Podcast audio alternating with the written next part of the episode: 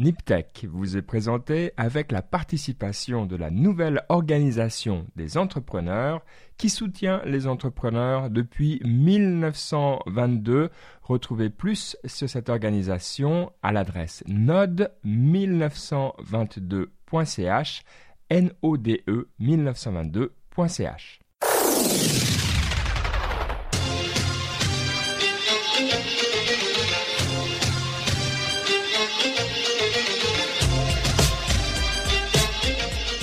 Salut à tous, bienvenue sur Niptech, Niptech 246. Nous sommes aujourd'hui le lundi, bah ça c'est facile, le lundi 22 septembre. Et euh, voilà, une fois n'est pas coutume, on va euh, vous offrir une émission pleine de surprises. Avec la toute première surprise euh, qui, qui vous attend, c'est la présence de Sophie Cerny qui est avec nous. Salut Sophie. Salut Benoît, salut tout le monde, salut Fabrice. Grand, grand plaisir de t'avoir avec nous. Euh, on va euh, prendre un petit moment pour savoir qui tu es tout soudain, mais effectivement, d'abord, on va saluer aussi Fabrice qui est là avec son iPhone 6 dans les mains. Il est resplendissant et, je parle bien de toi, Fabrice. Oui, salut Ben, salut Sophie. Eh ben oui, quoi de plus pour être heureux? Une, participation à Niptech, plein de sujets euh, super intéressants et un iPhone 6 reçu tout près le premier jour par la poste française dès vendredi. Donc euh, voilà, j'ai pu m'amuser tout le week-end avec. Je suis très content. Je, mais je suis pas du tout, euh, je regrette pas du tout d'avoir pris. La vie est belle. Bon bah c'est magnifique. Écoute, euh, bah, tu nous en diras un petit mot. On va pas trop faire. On a passé beaucoup de temps sur Apple la semaine passée, mais quand même, on voudrait avoir tes premières impressions. Avant ça, je vous propose donc de faire connaissance avec Sophie qui est là. Alors euh, bah, tu as pris contact pour euh, t'intéresser un petit peu à, à, Niptech dernièrement et vu ton expérience et ta compréhension fine du monde des, startups, euh, ben, c'était vraiment euh, parfait pour nous. Alors dis-nous un petit peu qui tu es, Sophie. Merci pour cette introduction, Benoît. Bah, je suis une jeune genevoise qui s'est retrouvée à Swissnex Boston pour travailler dans le bureau entrepreneuriat et innovation. En gros, j'aide les startups suisses qui veulent rentrer dans le marché américain et je rencontre les startups américaines qui sont intéressées par le talent suisse et euh, la technologie suisse. Eh ben écoute, c'est excellent. Alors le truc c'est que on a on a Mathieu, un prof du web qu'on connaît et qu'on aime sur le continent euh, américain, mais lui est au Canada, donc on est très content d'étendre encore notre emprise sur le monde en étant maintenant en ayant planté le drapeau aux États-Unis, c'est bien. Euh, toi-même, hein, tu as aussi euh, l'expérience de de faire un produit et ça je pense que c'est vraiment très important. Euh, on peut parler, mais tant qu'on n'a pas essayé de faire un produit, on parle différemment. Alors dis-nous aussi un petit mot de ce que tu es en train de faire. Ah, si tu es, si encore là d'ailleurs, parce que là, on ne t'entend pas. C'est toujours, c'est la malédiction de la première émission en règle générale. Euh, ça, ne doit pas bien se passer, sinon c'est trop facile, quoi. Bon, alors en attendant que, Sophie revienne, Fabrice, je te propose de nous faire un tout petit retour sur euh, ton iPhone 6. D'accord. Alors, euh, d'abord la finition, euh, l'appareil lui-même euh, éteint. moi, quand j'ai vu le, quand j'ai vu la keynote, j'ai eu un peu peur. Je me suis dit tiens, c'est dommage, ils, ils abandonnent un peu des, des spécificités, des spécificités Apple. Ils viennent, ils deviennent beaucoup plus mainstream. Mais j'avoue que, le, que l'appareil est vraiment vraiment joli. tous ceux qui le voient me disent que la finition est magnifique. C'est vraiment un produit Apple. C'est vraiment un produit Apple parce que il y a, y a, une qualité, une finition même hardware qui est qui est, moi je trouve, euh, qui se détache. Euh, c'est pas que les Android sont tous moins beaux, il y en a certains qui sont, qui sont très beaux aussi, mais il est, il est très joli, même s'il il a, il a repris des, des formes rondes, ce que les iPhones avaient quitté depuis quelques temps, y compris sur les bords. Il est très fin, très léger aussi. Euh, la taille de l'écran qui est donc j'ai assez un 6 que j'ai un 6 pas un 6 plus euh, c'est un 6 euh, la taille de l'écran est bon plus grande que l'iPhone normal. C'est très agréable. Il n'y a pas alors, on voit pas tout de suite de, de changement complètement radical, surtout sur les applications euh, natives de, de l'iPhone. Par contre, dès qu'on ouvre des, des applications qui n'ont pas encore été mises à jour pour l'iPhone 6, là, on voit un effet de zoom, un effet de, de plus gros, on voit la taille de l'écran. Et je trouve que la luminosité, alors je sais pas le nombre de pixels, je sais pas s'il y a plus de pixels par pouce que sur le, les anciens, mais euh, la luminosité de l'écran est vraiment très très jolie, les images sont très belles. Donc euh, aucun regret pour l'instant, j'ai pas trouvé de défaut, même pas de même pas de bug. Il faut dire que j'avais les toute première version bêta d'iOS 8 qui était de moins en moins, euh, où il y avait de moins en moins de, problèmes au fur et à mesure des nouvelles versions. Donc pour l'instant, je suis je suis comblé. Juste un peu dommage, bon, bien sûr, avant de tester le NFC, le paiement, il va il va falloir se passer un peu de temps. Mais sinon, c'est un très bel appareil, très bien, tout très très content. Euh, je suis, j'aimerais bien voir un 6 Plus. J'en ai pas vu encore en, vrai, à part sur les sur les sites comparatifs euh, pour pour pouvoir comparer. Mais je pense pas que je vais regretter de mon choix. Je pense pas non plus hein, de ce que je vois, mais je vous propose, si vous avez un 6 Plus, ben, simplement euh, passer sur niptech.com et puis nous dire euh, ce que vous en pensez. Donc si vous l'avez euh, vraiment acheté, j'entends un petit peu quand même des, des, personnes qui sont là. Ouais, bon, sur le 6, j'entends que du bien. Sur le 6 Plus, j'entends un, peu plus mitigé, mais bon, c'est aussi peut-être un risque. Hein. C'est pas fait pour tout le monde et, et, ça on le sait bien. Bon ben voilà, donc laissez-nous vos, vos, commentaires. Nous, on va se plonger dans l'actualité de la semaine. Vraiment pas mal de trucs à discuter, donc on va essayer d'être efficace. On peut, il y, a, y, a, une chose. Alors la grande, grande euh, nouvelle de la de la semaine, c'est l'IPO d'Alibaba. Mais avant d'aller là-dessus, j'aimerais euh, parler d'une autre grande nouvelle qui est peut-être moins spectaculaire, mais qui euh, marque quand même un tournant dans l'histoire de la tech pour tous ceux qui travaillent en tout cas en entreprise. C'est la démission de Larry Ellison, le PDG d'Oracle. Et euh, j'étais curieux d'avoir ton avis, Fabrice, toi qui euh, connais un petit peu tous ces systèmes, euh, de voir si ça avait un impact ou pas du tout. Quel était ton ressenti par rapport à, ce changement? Je, alors, bon là, c'est vrai qu'une démission, c'est quelque chose qui était un peu attendu, puisque euh, Larry Ellison, il, me semble que c'était d'ailleurs le, le, plus ancien des CEO des grandes entreprises, en tout cas. Euh, c'était un, c'était un très grand ami d'ailleurs de Steve Jobs, même s'ils sont, ils étaient assez différents, en tout cas sur euh, sur leur façon, la façon de conduire, euh, de monter un business et l'image qu'ils donnaient à leur business. Euh, je pense pas que ça va changer beaucoup chez Oracle. Pourquoi? Parce que même si Larry Ellison était très présent, il était beaucoup moins visible, beaucoup moins mis en avant dans l'entreprise que n'ont pu l'être bon, Steve Jobs ou même Larry Ellison chez Larry Ellison, les gens de chez Google euh, Bill Gates chez Microsoft, euh, il y a beaucoup plus de, de patrons euh, emblématiques dans les autres entreprises. La Ellison, il est connu parce que parce que ça fait tellement longtemps qu'il est là, c'est lui qui a créé l'entreprise, il est, il est très connu. Maintenant, il est moins emblématique d'Oracle et, et, et, Oracle est une entreprise qui est très très. Elle fait pas, ça fait pas rêver en fait ça fait pas rêver les clients, ça fait pas rêver les collaborateurs non plus, les gens qui travaillent. je connaissais quand euh, ils ont racheté Sun, je connais pas mal de gens qui sont passés de Sun c'est Oracle pour après essayer de trouver autre chose. La culture d'entreprise est vraiment très très différente, ils sont très très orientés euh, vente de vente de licences et de, de partie vente est très développée. Donc euh, donc non, voilà, je pense pas que ça que ça change quoi que ce soit pour Oracle. Il reste, il, il devient conseil, président du conseil d'administration.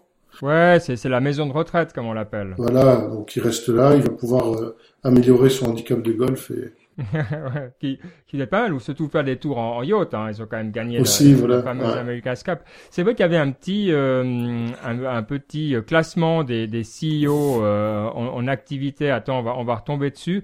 Euh, c'est vrai que c'est le genre de job CEO où on reste pas très longtemps hein, finalement. On a toujours les emblématiques en tête que tu as cité, Steve Jobs, Larry mm. Page et compagnie. Maintenant, le plus vieux CEO en activité en termes d'années passées, c'est Robert Kotick de, de Activision, Blizzard, 23 hmm. ans.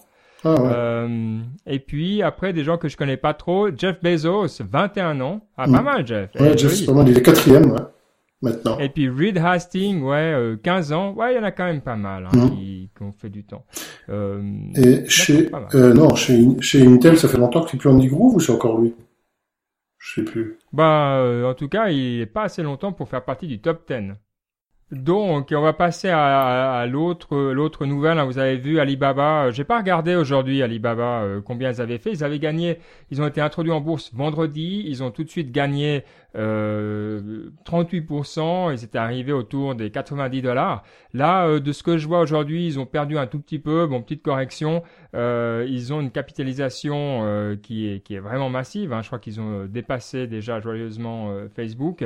ce qui m'intéresse, moi, c'est plus de parce que bon, voilà, qu'ils soient gros, bah, c'est l'e-commerce, c'est Amazon, voilà je pense pas qu'il y a de surprise énorme. Est-ce que tu t'attends à ce qu'ils sortent de leur euh, de, de, l'Asie de manière très très agressive?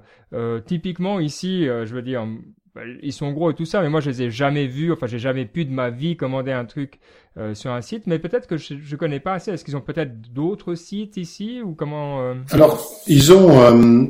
moi, j'ai déjà commandé des sites, des des appareils chez eux. En fait, ce qui fonctionne bien de, l'Europe, c'est quand on veut acheter des, c'est pour les drones, des micro-composants électroniques euh, euh, ou des appareils, euh, des appareils, des appareils vraiment électroniques à bas prix. ils arrivent à vraiment être compétitifs. Alors, ce qui m'étonne toujours, c'est avec le, y compris les frais de port. Il y a un site qui est assez connu qui s'appelle Deal Extreme. Alors, je sais pas s'il fait partie de la galaxie Alibaba, mais je, je c'est possible où en fait on peut acheter mais tout et n'importe quoi. Le moindre petit chip USB à, qui coûte 15 euros sur un site ici en France ou en Europe, ils le vendent à, à 5 euros et avec les frais de port, on, on gagne encore de l'argent. si on achète en, en grosse quantité, c'est encore mieux. Donc euh, oui, j'ai déjà acheté sur les sites Alibaba. On les trouve assez facilement dans les moteurs de recherche, mais pour des produits, alors beaucoup pour des produits électroniques, je trouvais, pour des composants électroniques. Ouais, je dois dire que hum, je regarde Deal Extreme, euh, effectivement, euh, juste pour vous donner une idée qu'il y a un petit peu d'argent derrière, ils ont, c'est mm. dx.com. Et c'est vrai, quand on a un nom de domaine en deux lettres, en général, hein, c'est un peu la mm. Rolex des noms de domaine. Je crois qu'on peut dire qu'on a réussi sa vie euh, euh quand on aura. Qu'est-ce qu'il faudrait pour Niptech? Nt.com. Tiens, ça j'aime bien. On va voir qui c'est qui a nt.com. Euh, ouais. Ah non, c'est à vendre. Mm. C'est Nortel. Ah c'est à vendre. C'est bon. Mais. Mais pour être allé me balader sur plusieurs sites euh, chinois, euh, ils sont, alors ils ont pas des, leur charte graphique est souvent à chier. Tu, bah, extrême, je sais pas ce que tu en penses, mais ça donne pas plus envie que ça. Hein. Ça a l'air d'un site qui a quelques années. Mais par contre, ce qui est impressionnant, c'est que euh, ils arrivent à être multilingues très facilement. Et il est pas facile, à part avec le, à cause du look and feel, moi je reconnais comme ça. Mais sinon, c'est pas évident de tout de suite voir que ce sont des sites chinois. Parce que même les traductions maintenant, elles sont de qualité euh, acceptable, on va dire. Et euh, parfois, moi, je dois regarder un peu pour savoir est-ce que le truc va venir de l'autre bout de la Chine et, euh, et donc ça va prendre trois semaines pour arriver, ou est-ce que c'est en Angleterre ou en Allemagne. Euh, leurs sites, ils ont, ils sont bons hein, pour la pour faire des sites d'e-commerce, ils sont très très bons, je trouve. En tout cas, heureusement que Mike est pas avec nous ce soir parce que euh, juste avec le, site là euh, dx.com, on l'aurait perdu. Je pense qu'il serait en train de commander des trucs là, on l'aurait perdu pour euh, une bonne vingtaine de minutes. J'ai un petit mot de Sophie hein, qui entre temps me dit que c'est tout le réseau de internet de Swissnex à Boston qui a lâché. Ah. Bah, en tout cas, elle fait vraiment dignement honneur à la tradition qui veut que dans un premier podcast, euh, on a un gros pépin technique. Euh, voilà. Euh, il y a encore peut-être un, autre sujet, un autre gros dont j'aimerais parler avant de rentrer dans les, dans les. Vous verrez, on a, on va aller naviguer dans les méandres du web tout à l'heure. Mais d'abord, il y a une société qui va pas bien, qui a fait beaucoup de pertes dernièrement, c'est Sony, euh, mais qui fait parler d'elle aussi pour des raisons, alors plus ou moins bonnes, hein, selon euh, le camp qu'on a choisi. Euh, ils ont euh, sorti leur Smart Eyeglass, qui est bon, alors Google Glass, mais leur Sony Glass, si on veut bien. J'ai vu un petit peu la, la, tête de ces de ces glaces. ah, ça n'a pas besoin d'être joli, hein, on est d'accord, mais là, franchement Disons que si on n'aime pas les Google Glass, on va pas aimer les, Smart Eyeglass. Euh, J'ai eu un petit peu de peine à, voir où ils voulaient en venir. Fabrice, euh, est-ce que tu as mieux compris la démarche? Non, j'ai vu, les lunettes c'est vrai qu'elles sont pas jolies du tout. Euh, clairement, tu vas pas te promener avec ça dans la rue. En fait, ça peut être. Alors, par contre, j'ai pas trop regardé les usages et les particularités qu'ils avaient. J'ai vu qu'il y avait aussi une sorte de device connecté à un câble qu'il fallait porter sur soi, ce qui les rend encore moins pratique à, utiliser. Hein. Euh, alors la seule explication, même si je suis pas allé plus dans le détail que ça, c'est qu'il y ait des, des, utilisations vraiment de niche. Tu sais, dans certaines professions, professions où tu as besoin d'assistance, comme les médecins, on parle souvent de, des chirurgiens qui, pendant qu'ils opèrent, etc., le fait d'avoir des informations en temps réel sur les, sur les lunettes, ça peut être, euh, ça peut être intéressant ou dans certaines professions où on a besoin des, des deux mains pour travailler, on a besoin d'un maximum d'informations en quasi temps réel. Les, euh, les euh, font du sens et apportent une vraie valeur ajoutée. À part pour des, pour des verticales comme ça, je pense que ça pourrait être intéressant. J'ai vu que c'était censé être peut-être 3D aussi, mais euh, je sais, je sais même pas. Alors, je vois pas à quoi ça sert. C'est pas, c'est pas incroyable. Hein, euh. C'est qu'ils ont pas mal de d'espoir avec l'autre projet dont on a parlé déjà un petit peu, c'est Morpheus, euh, qui est leur euh, réponse à, à Oculus, qui va, voilà, on arrive, ça va sortir bientôt. entre temps, Sophie est de retour. Salut Sophie.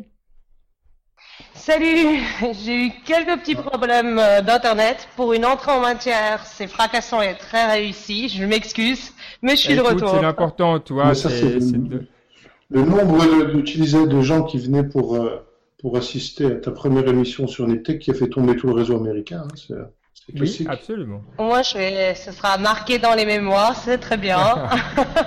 euh, écoute, on touchait un mot euh, sur les, les, projets de Sony. Euh, à savoir, il y a deux projets. Alors, je sais pas si tu as pu les regarder. C'est le Smart Eyeglass, euh, leur Google Glass, ainsi que euh, Morpheus.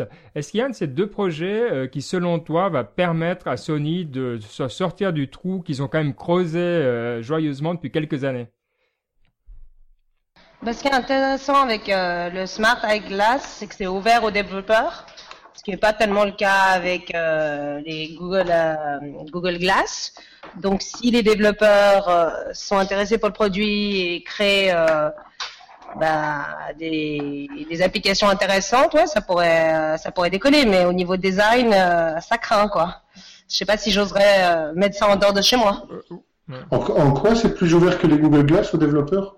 Bah, parce qu'il y a tout un, il y a tout un kit qui, pour les développeurs qui sont fournis en fait avec les, euh, les smart eyeglass. Et puis Apple, pour le moment, bah, il fournit pas aux, développeurs euh, ce kit pour pouvoir euh, créer Google, des user case pour, pour les, pour les glaces, quoi. Ouais. Ah, ah, moi, je pensais que si j'étais quasiment persuadé qu'il y avait ce, ce SDK, même si j'avais pu le regarder vu que j'ai pas de Google Glass, mais je pensais que Google le faisait aussi. Ben, vu que je développe euh, pas ni l'un ni dans l'autre, moi c'est plus euh, vis-à-vis des conversations que j'ai eues euh, au sujet du prototype. Donc à confirmer. Ouais, ils ont un, development kit, ça c'est sûr, mais après de voir exactement à quoi ils donnent accès, etc. à voir. Donc d'accord, intéressant.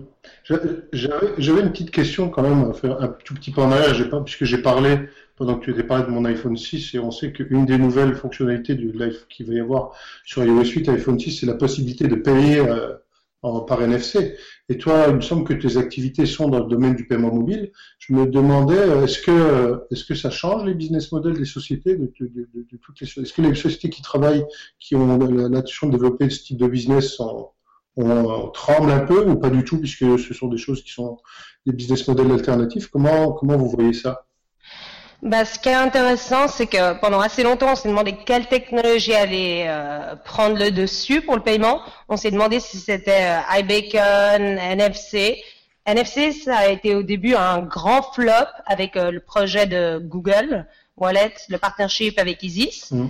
Et puis le fait que Apple a décidé en fait d'introduire NFC, ça permet en fait à, à, la plupart des gens qui sont dans le mobile payment de se dire bon bah pour lancer notre produit, on ferait bien de partir sur une technologie comme NFC puisque les merchants ils vont aussi adopter euh, NFC. Donc c'est euh, c'est un bon signe parce que ça veut dire qu'il y a un départ et que ça risque de décoller peut-être cette fois-ci grâce à Apple. Hmm. D'accord. Donc toi tu le sens euh, tu le sens plutôt bien ouais. Bon ça sera ça sera à suivre. Je le sens bien. Je le sens bien mais c'est pas la meilleure technologie. iBeacon Bluetooth c'est quand même mieux que Ouais. Ouais. Bon, après, c'est ça, c'est les questions aussi de, sécurité. Hein. Je pense que si on avait des gens dans la sécurité, euh, il y a beaucoup, beaucoup de, de, questions aussi autour euh, voilà, des, usages. Je pense qu'on n'a pas fini de, finaliser les détails aussi sur les, comment les gens... Parce que là, la technologie, on peut toujours sécuriser. C'est plutôt au niveau de l'utilisateur, moi, que j'ai des que j'ai des soucis parfois euh, sur l'accès aux cartes de crédit un peu trop un peu trop facile, quoi.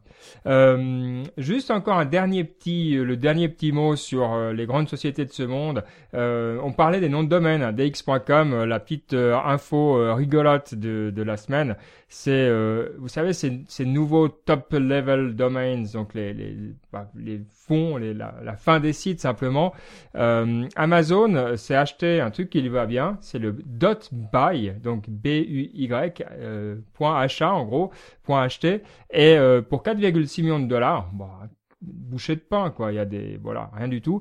Et euh, je crois que le plus le plus cher c'était Point Tech qui s'est vendu pour 6 millions 700 000 dollars et puis il y avait le Point VIP qui était pour 3 millions de dollars. Bon, euh, je dois avouer que pour la première fois de ma vie, j'ai vu un site dont je me souviens plus euh, qui c'était, mais qui utilisait un point technology euh, comme site principal. Donc pas pour faire un jeu de mots, pas vraiment. Ils ont développé sur le point technology, qui est pas celui que j'aurais choisi. Est-ce que vous en avez déjà vu un autre qui était pas pourri, donc un vrai site, une carte de visite, on vous dit voilà, moi je suis un point, pas les, les, habituels. Sophie, toi qui vois peut-être plus de startups, qu'est-ce que est-ce que tu as déjà vu? Mais je sais qu'il y a un point app, mais euh, particulier, quelque chose euh, vraiment novateur. Là, j'en ai pas pas en tête là qui vient. D'accord, euh, Fabrice. Moi, moi, je, je moi, je n'ai pas vu non plus, et je dirais même que aujourd'hui, en tout cas, avoir ce site, ce genre de d'extension de, nom de domaine, ça fait. Euh, je ne pense pas que ça milite tellement pour l'entreprise même si on sait que ça coûte cher. Moi, en tout cas, ça me donne l'impression de soit quelque chose qui est tout neuf, qui est balbutiant, qui est pas du tout mature encore, qui vient d'arriver, euh, soit quelque chose de euh, d'un peu euh, original, quoi.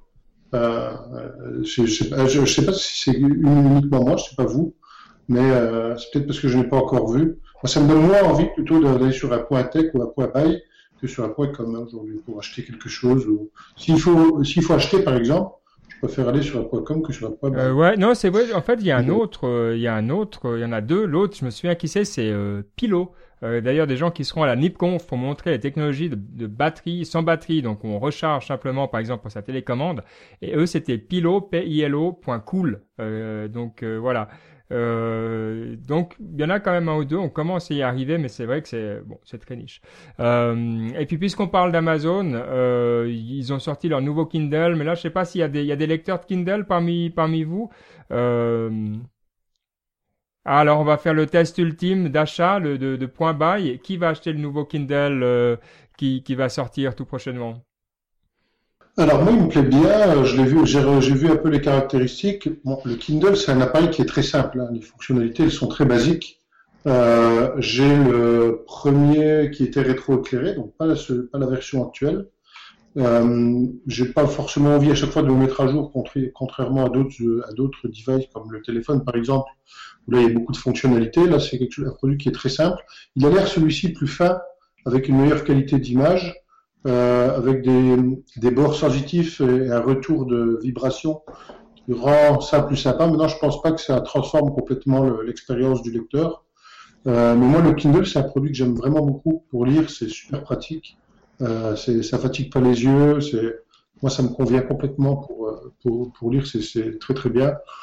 Euh, je ne pense pas changer, mais c'est pas parce que euh, le, le, produit est pas bien, c'est parce que déjà la version M-2, moi j'ai du mal comme ça à voir euh, qu'est-ce qui pourrait me faire changer pour un nouveau lecteur de, de parce que celui-ci est très bien. Si, ce qui me ferait changer, en fait, c'est si on pouvait commencer à lire des PDF à rendre facilement lisible autre chose que, ah. les, points, que les points mobiles ou éventuellement quand on a un point de l'autre la, la, version ouais, ouais. pub euh, mais c'est juste ça d'accord et c'est vrai donc il s'appelle le Kindle Voyage voyage euh, est-ce que euh, toi Sophie euh, tu fais le changement tu fais le pas alors euh, moi les avantages du Kindle Voyage c'est vrai qu'elle m'intéressait parce que je suis une lecteuse lectrice nocturne donc le fait que ça puisse moins abîmer mes yeux ça m'intéresserait en revanche, c'est vrai que je suis très contente avec mon vieux modèle. Donc, si on veut m'offrir le nouveau pour Noël, pourquoi pas?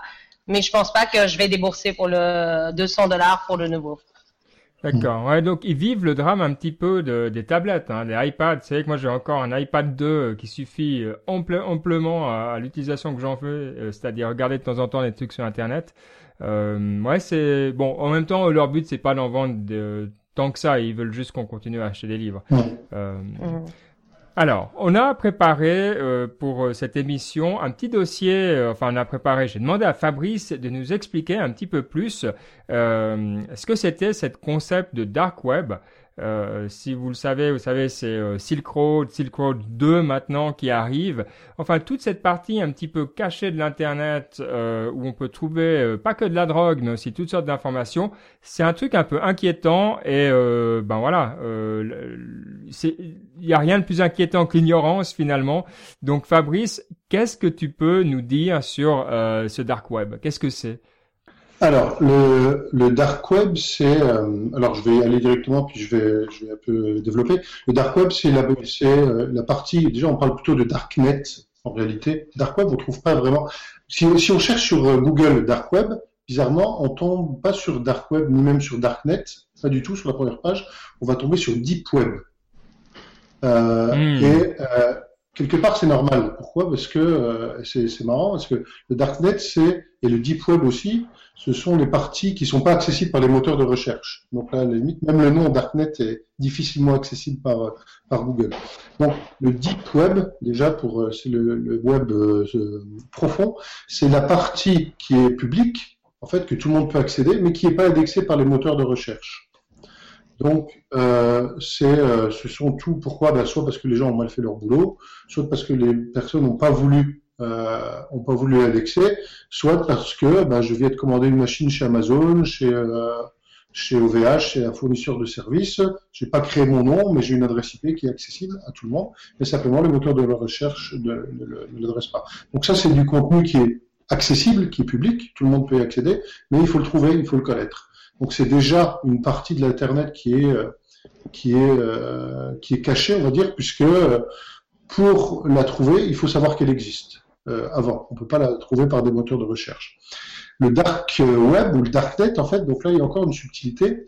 Le darknet, en deux mots, c'est euh, la partie d'Internet qui n'est plus accessible. Donc ce sont des noms qui étaient à un moment donné accessibles, mais qui ne sont plus à l'adapter, souvent parce que les DNS euh, ont été reconfigurés et qu'on n'arrive plus à, à, trouver. On a des noms en fait qui pointent nulle part. Souvent, c'est des erreurs de configuration. le darknet, c'est la question d'origine en un seul mot, c'est euh, la partie d'Internet qui n'est accessible que aux personnes euh, autorisées, on va dire. Euh, donc c'est une partie qui est cryptée. Et le, le dark net le plus connu, c'est Tor. Tor pour c'est T, je sais plus ce que ça veut dire, et c'est Onion Ring. Euh, le O c'est Onion Ring, je vais expliquer tout de suite pourquoi. Euh, donc c'est une partie d'Internet qui permet à des gens de communiquer de façon complètement anonyme.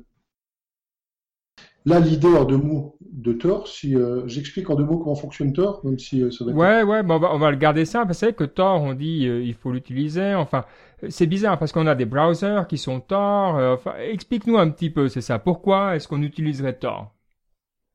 Alors, Tor permet de, de rendre vraiment anonyme toute communication en peer-to-peer, c'est-à-dire qu'il est impossible à quelqu'un qui va, qui va scanner les trames réseau, puisque c'est ce que font les les, personnes qui veulent découvrir l'identité, euh, c'est complètement impossible de savoir qui a envoyé le contenu. Alors d'une part parce qu'il est crypté, et d'autre part parce que en gros le principe de Tor, je vais simplifier un tout petit peu, mais ça va bien montrer comment ça fonctionne. Euh, L'idée c'est de ne pas faire de communication directe entre un euh, client et un serveur par exemple, mais c'est en fait de créer un chemin entre des ordinateurs qui, entre des nœuds du réseau. Donc, si je veux accéder à un serveur qui est sur Tor, donc déjà, on va voir pourquoi il est nécessaire d'avoir un browser spécifique, un browser Tor, parce que le, protocole, le mode de fonctionnement est complètement, euh, il, est, euh, spécifique par rapport à ce qu'on a l'habitude de connaître. Aujourd'hui, si j'accède à, quand je veux accéder à, un serveur sur Internet, je fais une recherche sur un moteur de recherche si je le connais, et alors soit je connais directement son adresse, et là, je vais directement de mon ordinateur vers le serveur, soit je vais faire une, recherche sur un moteur de recherche, je vais obtenir le nom, et ensuite via le DNS, je vais obtenir l'adresse IP qui est l'adresse réelle de l'ordinateur, et je vais accéder en direct. Donc les communications se font en, direct. bien sûr, sur les couches réseau, je, on va pas en direct parce que j'ai pas un fil qui relie mon ordinateur euh, au serveur, mais euh, vu du réseau, c'est une communication en direct.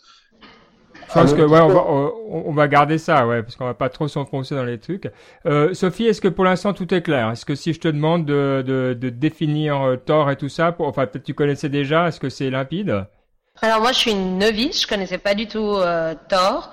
Je vois que ça peut être euh, plutôt euh, utilisé, peut-être pas toujours à des fins légales, quand je vois que justement on peut éviter les enregistrements. Mais je trouve que c'est bien d'avoir ce côté aussi anonymisé du web parce que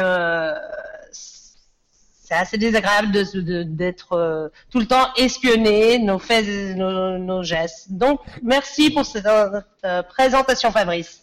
D'accord. Est-ce que c'est pas entièrement entièrement anonyme hein? C'est plutôt anonyme, si j'ai bien compris euh, aussi tort. D'accord. Euh, et donc ça, c'est la porte d'accès vers justement ce dark web dont on parlait. Alors.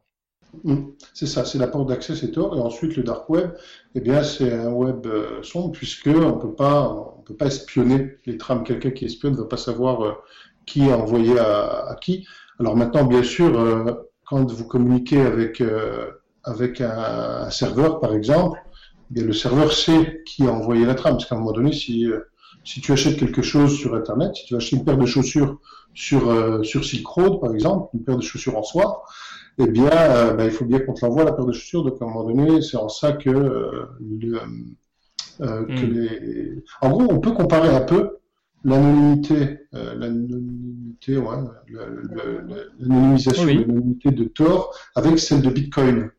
Mhm. Euh, pourquoi? Donc pour ceux qui écoutent, je pense, que, je pense que pour les gens pas très techniques, ça va, ça va pas être un magnifique, euh, une magnifique bah, comparaison. si, alors euh, c'est tout simplement pour faire une, comparaison avec le monde réel. On est, on est anonyme dans le, sens où on utilise un identifiant qui est pas mon nom, c'est une, une, adresse. Mm. Et si quelqu'un arrive à faire le lien entre mon adresse et mon nom, eh bien en fait on ne mm. devient plus anonyme.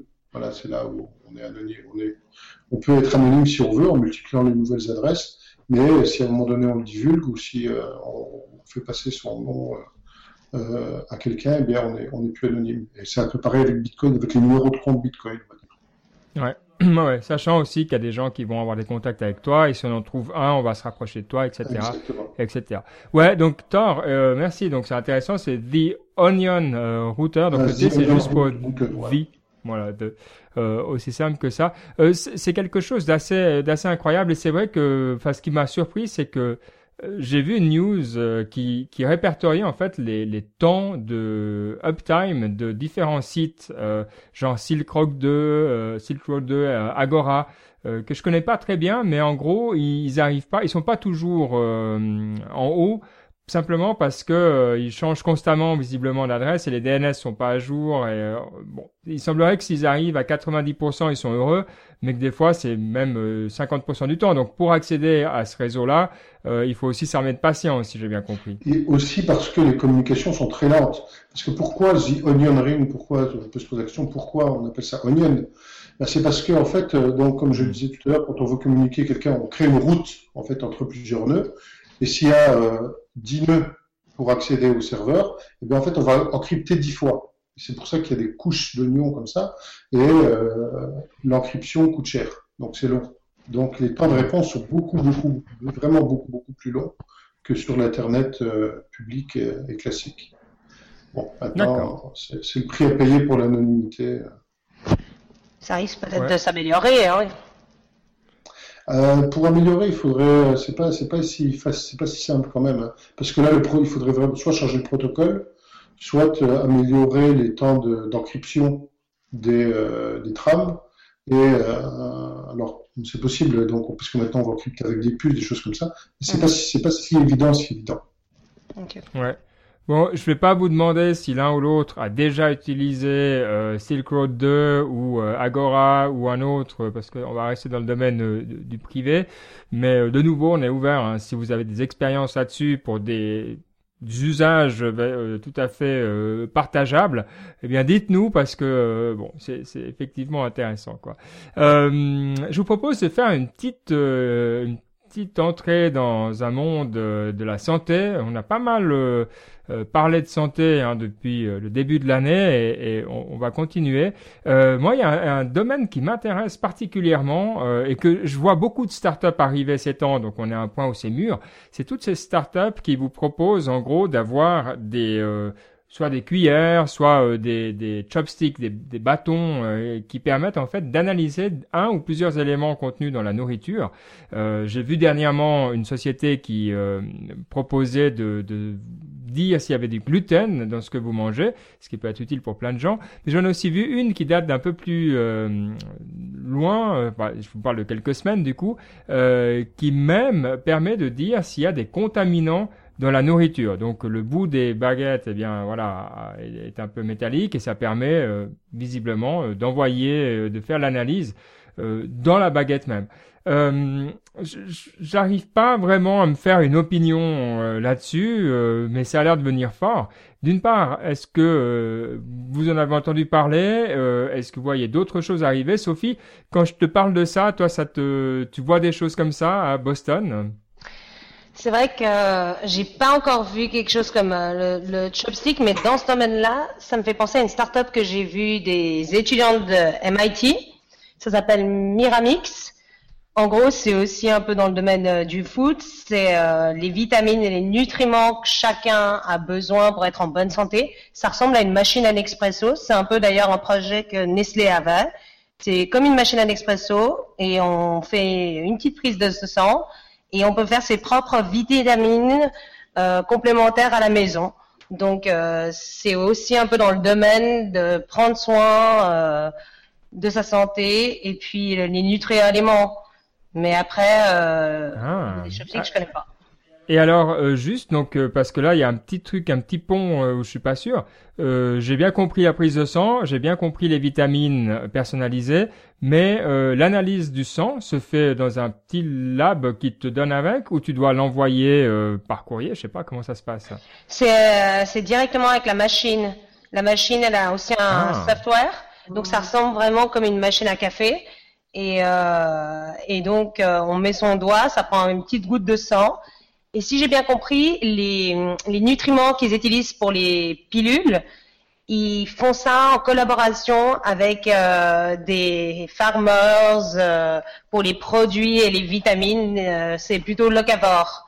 Mais ils sont qu'au au stade du développement. Donc, on va voir. C'est des ingénieurs brillants d'MIT. Donc, je suis sûr qu'ils vont réussir à faire quelque chose. D'accord, intéressant. Euh, toi, Fabrice, est-ce que tu as vu passer déjà euh, des, choses similaires? Non, j'ai pas vu passer. Je vois, c'est vrai que de plus en plus de, on voit de plus en plus passer d'outils de, fourchettes, de, de cuillères, d'analyseurs d'éléments.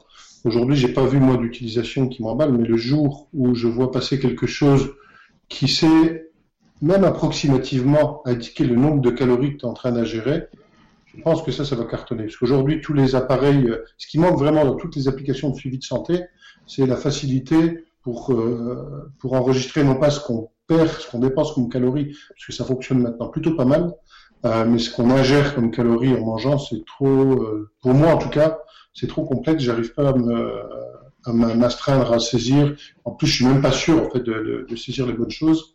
Donc le jour où une société arrive à rendre, à simplifier ça, je pense que là, ça va cartonner et ça va aussi rendre vraiment euh, utile euh, à 100% toutes ces applications de suivi, de poids, de, de santé, parce que euh, parce qu'on aura on aura l'output, mais l'input aussi. Donc j'attends vraiment ça impatiemment. Je pense que j'aime bien le, le côté euh, le côté de calories et tout ça parce que euh, juste parce que j'ai oublié de vous donner le nom hein, de ces de ces euh, sticks si vous voulez en acheter c'est Baidu qui les fait donc c'est un tout tout gros hein, ils ont des comme Google ils, se lancent dans des territoires vraiment ambitieux pour parler de tech, bah jusqu'à maintenant, il fallait parler anglais. De plus en plus, il va falloir parler chinois. Donc, allez, je m'y essaye. Il s'appelle Baidu Kuyasu K-U-A-I-S-O-U. Euh, j'espère que mon chinois va s'améliorer euh, avec le temps. Euh, j'ai parlé avec une autre startup qui faisait aussi de l'analyse de sang, et ça c'est intéressant, qui s'appelle Sanalytica. Sana Y Tika. et eux, ce qu'ils font en fait, c'est qu'ils prennent, ils offrent un, kit qu'on renvoie à un laboratoire qui est accrédité. Euh, simplement parce qu'il y a beaucoup de lois, en tout cas euh, en Suisse et j'imagine dans tous les pays européens, qui permettent pas de faire n'importe quelles analyses. Et surtout, et là c'est le, plus difficile pour eux, une fois que l'analyse est faite, quand on n'est pas un médecin, on n'a pas le droit d'indiquer quelque chose. Donc même si on voit que le niveau de ferratine, par exemple, qui permet d'avoir un lien avec l'anémie est faible, on peut pas dire ah ben ouais voilà c'est faible. Euh, il faut passer par un médecin.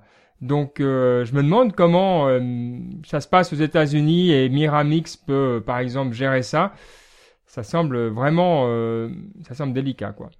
Euh, est-ce qu'ils ont dit quelque chose, Sophie? Tu avais entendu leur façon de, parler justement de, de ce lien entre la, recommandation qu'ils font et la prise de sang? Mm, Je suis en train de réfléchir parce que c'était quand même euh, un, pitch élévateur de 5 à 7 minutes, donc euh, je me souviens pas exactement. Et puis sur leur site web, il me semble pas que j'ai vu exactement. Donc affaire à suivre, puis je vous informerai un petit peu à la communauté comment ils fonctionnent.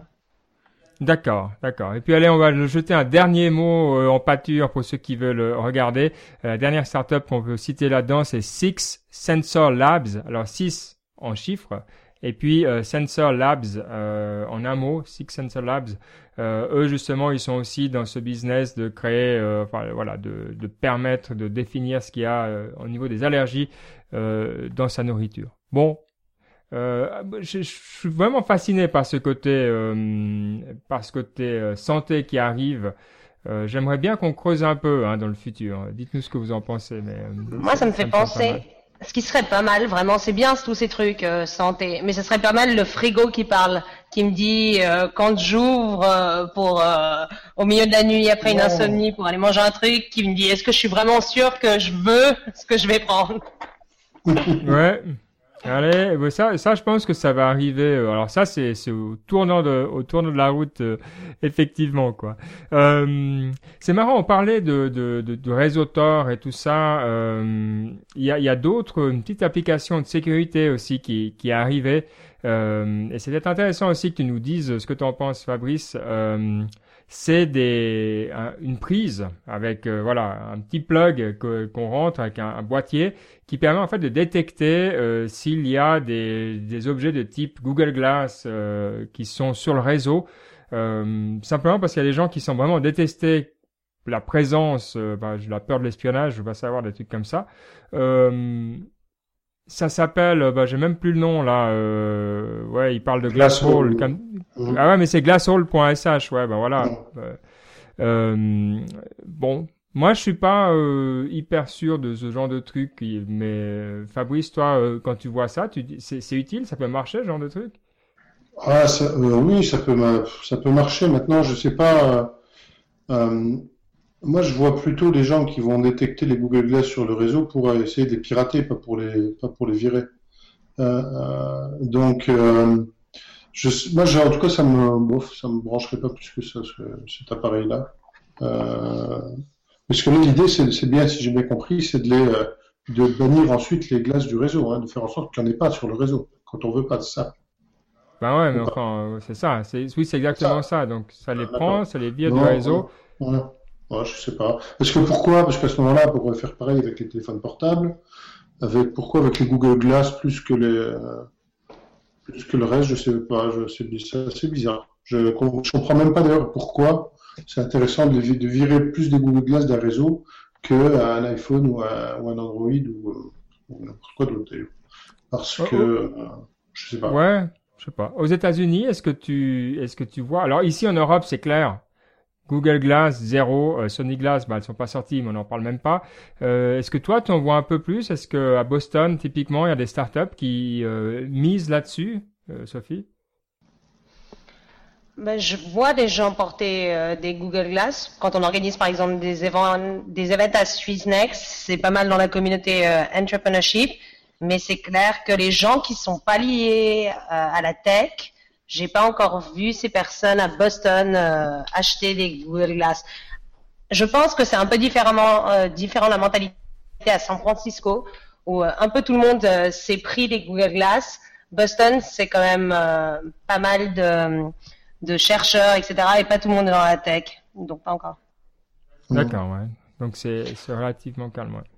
Par contre, ce qui peut être intéressant, c'est parce que tous ces objets connectés, les Google Glass, mais encore plus les objets liés à la domotique, je pense aux ampoules Philips euh, U, là, ce sont des trous de sécurité énormes. Aujourd'hui, avec les ampoules Philips hmm. U, par exemple, c'est à peu près connu euh, qu'il est assez simple de pénétrer un réseau qui ont ces ampoules-là. Parce que le protocole de communication entre le, hub et l'ampoule n'est pas sécurisé. Hmm. Donc on peut assez facilement se faire passer par une ampoule auprès du hub euh, euh, remplacer puis euh, ensuite pénétrer un réseau. Donc ça peut être intéressant d'avoir des appareils comme ça qui vont détecter un peu tous les objets connectés qui sont des trous de sécurité pour, pour se, protéger. Ça peut-être.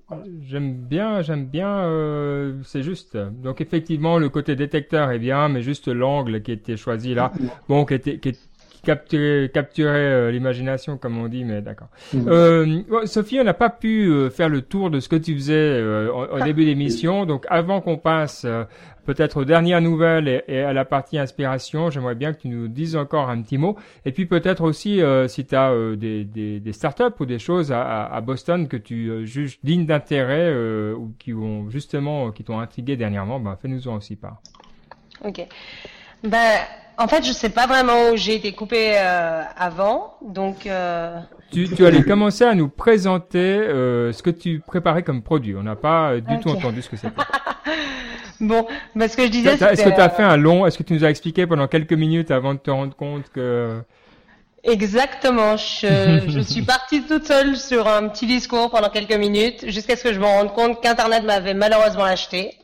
Donc maintenant, je vais essayer de faire ça mieux que la première fois, puisqu'il y a un public. Non, euh, ce que je disais, c'est qu'à peu près il y a ouais, 15 mois, j'ai commencé euh, une start-up sur, euh, sur le mobile payment qui s'appelle Shiloh.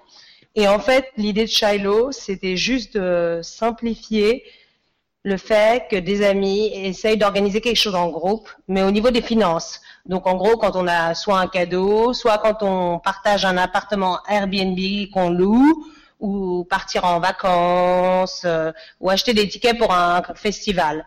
Et c'est toujours un peu galère pour récupérer l'argent. Donc en fait, cette application, c'est un peu un WhatsApp, mais avec de l'argent. On crée un groupe et on utilise un numéro de téléphone de chacun pour chip in euh, ce qu'on doit payer. Donc soit on divise l'addition, soit pour le cadeau, euh, soit tout simplement pour un billet. Donc c'est c'est pas mal quand on est la personne qui organise à chaque fois les events et on doit faire cette tâche délicate de rappeler son ami de nous payer. En fait, l'appli, elle envoie des reminders automatiques et elle calcule aussi pour nous qui doit quoi à qui. Donc ça, c'est pour Shiloh. Donc c'est pas toi qui voilà qui a la lourde tâche de, de, de rappeler constamment, euh, mais d'accord, l'appli c'est bien, l'application s'en charge, ok. Et, euh... et, l'application s'occupe aussi de gérer le paiement lui-même ou c'est juste le, enfin, juste entre guillemets le reminder? Alors l'application s'occupe de gérer le paiement aussi, mais euh, c'est pas nous qui avons développé le payment gateway, parce que nous on s'est dit qu'on était plus euh, sur le UI. Donc on est plus consumer facing application. Donc on utilisait en fait quelque chose qui s'appelle euh, MangoPay, qui est un peu un compétiteur de Stripe, mais on risque de changer aussi avec euh, Stripe. Stripe c'est euh, le payment gateway qui a été choisi par Apple Pay. Donc oui, on oui, dont on a parlé souvent, ouais. Mhm. C'est très bien d'ailleurs. Pas mal de rechanger en fait l'API qu'on avait utilisé. Et puis on est, on est, on a fait le notre alpha bêta et maintenant, on est en train de repenser un peu le produit. Donc, on a enlevé de l'Apple Store et euh, du Google Play pour repenser. Ah d'accord, ok. Et euh, d'accord, donc ça c'est euh, voilà, donc c'est Shiloh et d'ailleurs on peut même te, te trouver en voilà la, la fondatrice qui qui fait corps avec son produit parce que c'est même ton nom sur Twitter. Hein, si on veut te retrouver, c'est Shiloh App. on tombe directement sur toi, c'est S H Y L O A 2 P et euh, donc, si on veut te contacter, c'est la bonne façon de faire. Hein. Ouais, merci beaucoup. Ouais. euh, et puis, est-ce que euh, dans, dans, les choses que tu as vues, toi, on a parlé de quelques tendances, est-ce qu'il y a euh, une chose ou l'autre dernièrement où tu t'es dit, tiens, voilà quelque chose, une start-up ou euh, une opportunité vraiment intéressante? Il y a une start-up que j'ai beaucoup aimée qui s'appelle Sonoboss. Sonoboss. Et en fait, il tacle le problème qu'ont la plupart des DJ. euh, et aussi en fait euh, les festivals, ceux qui organisent des festivals, c'est que souvent on a des problèmes d'équipement quand on arrive. Et mhm. euh, qu'est-ce qui se passe quand il y a un problème d'équipement et qu'on a une foule euh, et que la musique tout d'un coup lâche? Bah, c'est un trou dans une carrière quoi. Et en fait ils ont créé un, un je sais pas comment expliquer un système de backup donc on peut partir en fait en tant que DJ et on a déjà de la musique préenregistrée et dès le moment où si ça lâche où il y a plus de bruit, cette boîte en fait, elle se met à, à prendre le dessus puis relancer de la musique et ça je trouve ça génial. Ah hmm. d'accord. Donc elle a elle a cette capacité de de, de faire haut-parleur et tout avec quoi. Elle, euh, elle y va quoi. Ouais, en fait, elle est, elle est branchée directement au système de son, mais c'est plus si nos platines ou euh, ce qu'on utilise comme comme ordinateur platine installé au système de son lâche à cause à cause d'un câble. Donc on peut déjà préenregistrer euh, de la musique dessus. Donc ce que je trouve très bien euh, quand je je me souviens des soirées à Ibiza et le nombre de personnes qu'il y a dans ces salles et euh, ce qui se passe si la musique lâche vu le prix des billets. Et, tu te souviens du nom de, de la société? Euh, Je regarde juste, mais c'est Sonobos, S-O-N-O-B-O-S. D'accord. Bah, intéressant, ça fait plaisir euh, aussi à, à, Mike, ça, euh, lui qui, qui, aime bien aussi tout ce qui est musique électronique. c'est Sonobos. Sonabos, pardon. S-O-N-A-B-O-S.com. D'accord. Sonabos Technologies, ouais, on est dessus, c'est bien. On voit qu'ils sont encore euh, euh, au début, comme on les aime, c'est-à-dire qu'ils ont encore leur euh, petit sign-up page là, qui demande de rentrer sur la email list. Ça, on aime dans Niptech. bon, Écoute, euh, excellent, bah c'est cool. Euh, on va arriver gentiment à la dernière partie de, l'émission, mais euh, comme on a toutes sortes de sujets dont on n'a pas parlé, on laisse toujours aussi une chance à un dernier sujet de revenir par la bande via l'un, ou l'autre d'entre vous. Fabrice, toi, est-ce qu'il y en a un en particulier où tu t'es dit, allez, on, on quand même en parler? Ah, moi, je trouve intéressant je trouve intéressante la news sur Watson d'IBM, un produit d'IBM qui est euh, que donc Watson, c'est un produit sur lequel IBM travaille depuis assez longtemps. C'est euh, c'est une combinaison de big data, de machine learning et de euh, reconnaissance automatique de de texte. Euh donc c'est beaucoup utilisé au départ dans le milieu médical pour du diagnostic assisté voire automatique. Et là, IBM a fait une nouvelle version qui était pour le dédié au business en fait, à, donc à tout à chacun. Donc euh, l'idée, euh, pour faire court, c'est de donner accès à Watson à, à données, par exemple à ses données de vente, à ses chiffres, euh, à tout un tas d'informations. Et ensuite, on peut lui poser une question qui est l'exemple qui était donné dans le texte, et je crois qui, qui sont les clients les plus profitables, euh, qui, qui sont les clients qui achètent le plus de tel produit, de tel produit, de telle catégorie, ou même des choses qui sont un peu aberrants, qui paraissent aberrants, et Watson donne une réponse. Et on, on parle vraiment en langage naturel. On pose des questions vraiment en langage naturel. Euh, on peut lui demander, à mon avis, qui sont les clients dont je devrais me séparer. On ne sait pas exactement pourquoi il répond comme ça, mais il va donner des réponses. Euh, qui sont souvent, en tout cas dans le secteur médical, puisque ça a été très utile, qui sont souvent pertinentes. Moi, j'ai trouvé intéressant le fait qu'ils ouvrent ça, euh, qu'ils ouvrent ça au, de façon un peu plus générale, parce que c'est clairement des domaines, euh, le machine learning, l'intelligence artificielle, qui se développe euh, beaucoup. Et donc, euh, donc voilà, ça c'est la, la, la, la news dont on n'avait pas parlé que j'ai retenue. Ouais, Watson, c'est un petit peu comme le train qui approche, euh, le train de marchandises. C'est peut-être pas très vite, on en parle depuis longtemps, mais quand il sera là, euh, il va faire mal. Euh, c'est vrai que, enfin, je, je, fais confiance à IBM pour pas investir euh, comme ça juste pour le fun. Euh, et puis imaginez, Watson, donne-moi la liste des cinq gars que je vais, euh, je dois virer. Hop, on se lave les mains, c'est beau. Bien joué, Watson. Euh, non, mais c'est vrai que ça va être hyper intéressant à suivre. Sophie, toi, est-ce qu'il y a quelque chose qui t'a, qui t'a fait lever le sourcil dont on n'a pas parlé dans notre liste d'actualités? Oui, bah, c'est un livre que je suis en train de lire en ce moment. Je, ça s'appelle The Hard Things About Hard Things. C'est de mhm. Horowitz, un VC assez euh, connu ici, outre-Atlantique. Et euh, c'est pas mal parce que il parle en fait euh, de son parcours avant d'être à VC, donc son parcours en tant qu'entrepreneur, donc ses, ses succès et échecs. Mais en gros, euh, il nous explique que, en fait, on rêve tous d'être entrepreneur et d'avoir un énorme succès, mais que quand on donne de l'argent et que le lendemain on perd tout et qu'on a une équipe et qu'on doit virer et qu'on doit reconstruire quelque chose avec ceux qui restent, bah c'est pas facile. Et il a réussi et il nous explique un peu, euh, pas la formule magique, mais peut-être euh, ce qu'on peut éviter et ce qu'on doit apprendre de ses erreurs à lui. Donc c'est pas mal. Mmh. D'accord. donc tu nous as fait le pont directement euh, vers la partie inspiration, c'est ah. bien. Euh, ouais, c'est cool. Donc toi, ça te ça te motive. Quoi. on en avait parlé déjà une fois dans Niptech, mais là c'est intéressant de voir que toi, euh, c'est un livre qui te parle, où tu trouves des ressources et que tu conseilles. Ouais, alors je conseille vraiment parce que on a souvent une image biaisée en fait euh, de celui qui a construit une boîte et qui s'en est mis plein les poches en pensant que c'est facile mais en lisant son bouquin, euh, on se rend vraiment compte euh, que c'est dur, quoi. C'est vrai, moi j'ai bien aimé toute la partie euh, sur le sur son parcours en fait, avec les hauts et les bas, son parcours avec euh, ah, comment il s'appelle le fondateur de Netscape là. Ah ouais, j'ai oublié aussi. Ouais. Ah. c'est Andreessen. Ouais, ouais, Anderson, ouais, c'est ça, Mark Anderson. Euh, c'est bien. Après la fin, en fait, j'ai eu un peu plus de mal quand il explique pourquoi et comment c'est normal de, à un moment donné de devoir se séparer de ses amis et puis comment s'y prendre, etc. C'est je, je, je, je, suis complètement d'accord avec ça. Et moi, ça m'a moins donné envie de lire ces parties-là, même si je les ai lues. Euh, mais c'est vrai que c'est un super livre. C'est très, très, très, très bien écrit, comme tous ces bouquins. Euh, et ça se lit, ça très bien et on apprend beaucoup, beaucoup de choses. Et puis ça, ça peut remotiver aussi quand on est, quand on n'est pas au top de, de la réussite. Ouais. ouais.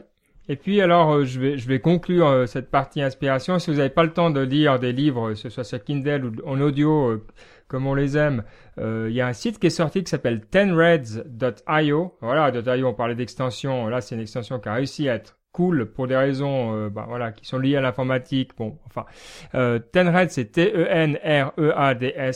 Et ce que ça vous propose, c'est d'envoyer 10 histoires euh, sur un thème donné par jour. Ils m'ont pas donné accès encore, donc j'ai de la peine à dire, mais j'aime bien l'idée. Moi, j'aime j'aime beaucoup ces mailing lists qui sont très pertinentes. Euh, à lesquelles je m'abonne pas beaucoup, mais qui voilà, qui, qui me donnent un aperçu et je vais moins je suis revenu un petit peu à l'email euh, qui l'eût cru pour euh, les sources d'information parce qu'il y a des gens qui font un excellent travail de curation. Donc quand j'en vois un, j'ai toujours un petit peu euh, l'oreille et l'œil ouvert. On verra ce que ça donne. bon, on arrive au terme de cette émission, à moins que quelqu'un ait une quote. Alors là, ça serait la, la fête, mais on n'a pas prévu ça. Donc, mais si d'un coup, là, ça vous vient du, du fond du cœur, une quote, n'hésitez pas, Fabrice, Sophie. Sinon, on vous laissera à vous-même euh, trouver une côte à chacun. non, moi, j'en ai une qui, euh, que j'ai bien aimée en fait. Euh, ah. One of the best, qui vient de, c'est a priori, ce serait euh, l'un de ceux qui, qui, a dit ça. When the, alors, il l'a pas dit avec ces mots-là, je pense, mais bon. When the best leader's work is done, the people say we did it ourselves. Ah, ouais, ouais, ouais. Donc euh, quand, quand, le, quand le travail du leader est terminé, les, les, tout le monde dit on l'a fait nous-mêmes. On l'a fait nous-mêmes, on fait nous-mêmes, voilà. Euh, c'était, euh, je pense que le message, et en plus c'était, euh, c'est expliqué un peu comme ça le, dans, dans, le texte dans lequel je l'ai lu, c'est de dire que le vrai leader, en fait, il, il, est là pour mettre, il met les autres en avant, en fait, il va faire de l'empowering, de la alors là je trouve pas le mot en français, mais tout le monde comprend de ses équipes et euh, il se met derrière ses équipes et son boulot, c'est de faire en sorte que l'équipe fonctionne et fasse au mieux. Et ça, son travail, c'est pas de faire lui-même, quoi. Voilà, en gros. Ouais. Bah, c'est, bah, pour, voilà des fois, tu vois, on se dit au, pied levé, c'est difficile. Bah, tu nous prouves qu'on peut quand même marquer l'essai. Euh, joli, c'est vrai. je suis tout à fait d'accord. Et c'est pas dans le sens négatif de dire ah il y a pas de reconnaissance, c'est moche. C'est de dire voilà quoi. Euh, j'aime beaucoup cette euh, cette vision là de de cette côte euh, qui termine donc ce Niptech 246 euh, en beauté. Merci beaucoup Sophie d'avoir été avec nous. Ça a été un petit coup de stress au milieu, mais globalement. Ouais, Je suis contente d'avoir pu revenir parmi vous. Merci beaucoup. Oui. Beau baptême du feu, en tout cas, bravo. Vous savez que pour nous rejoindre, le plus simple, c'est de venir sur live.nipcast.com le lundi soir à 21h. Vous nous trouvez un peu partout, Niptech Podcast sur Twitter, euh, mais voilà, chacun d'entre nous aussi est, disponible. Euh, on a nos apps pour nous écouter, euh, on est sur SoundCloud, enfin on est vraiment, vraiment facile à trouver. Une petite note sur le store iTunes nous fait toujours plaisir. Même chose pour les commentaires qu'on lit avec beaucoup de joie, semaine après semaine, et que vous avez la gentillesse de nous laisser. Voilà, on vous souhaite en tout cas une très très bonne semaine à tout le monde et on vous dit donc à lundi prochain. Allez, ciao. Ciao, ciao. Ciao, ciao.